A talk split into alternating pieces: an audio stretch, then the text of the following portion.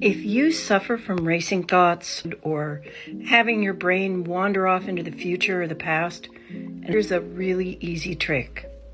Stare down at your feet and say, My feet are right here. Look straight at the ceiling and saying, My head is up there.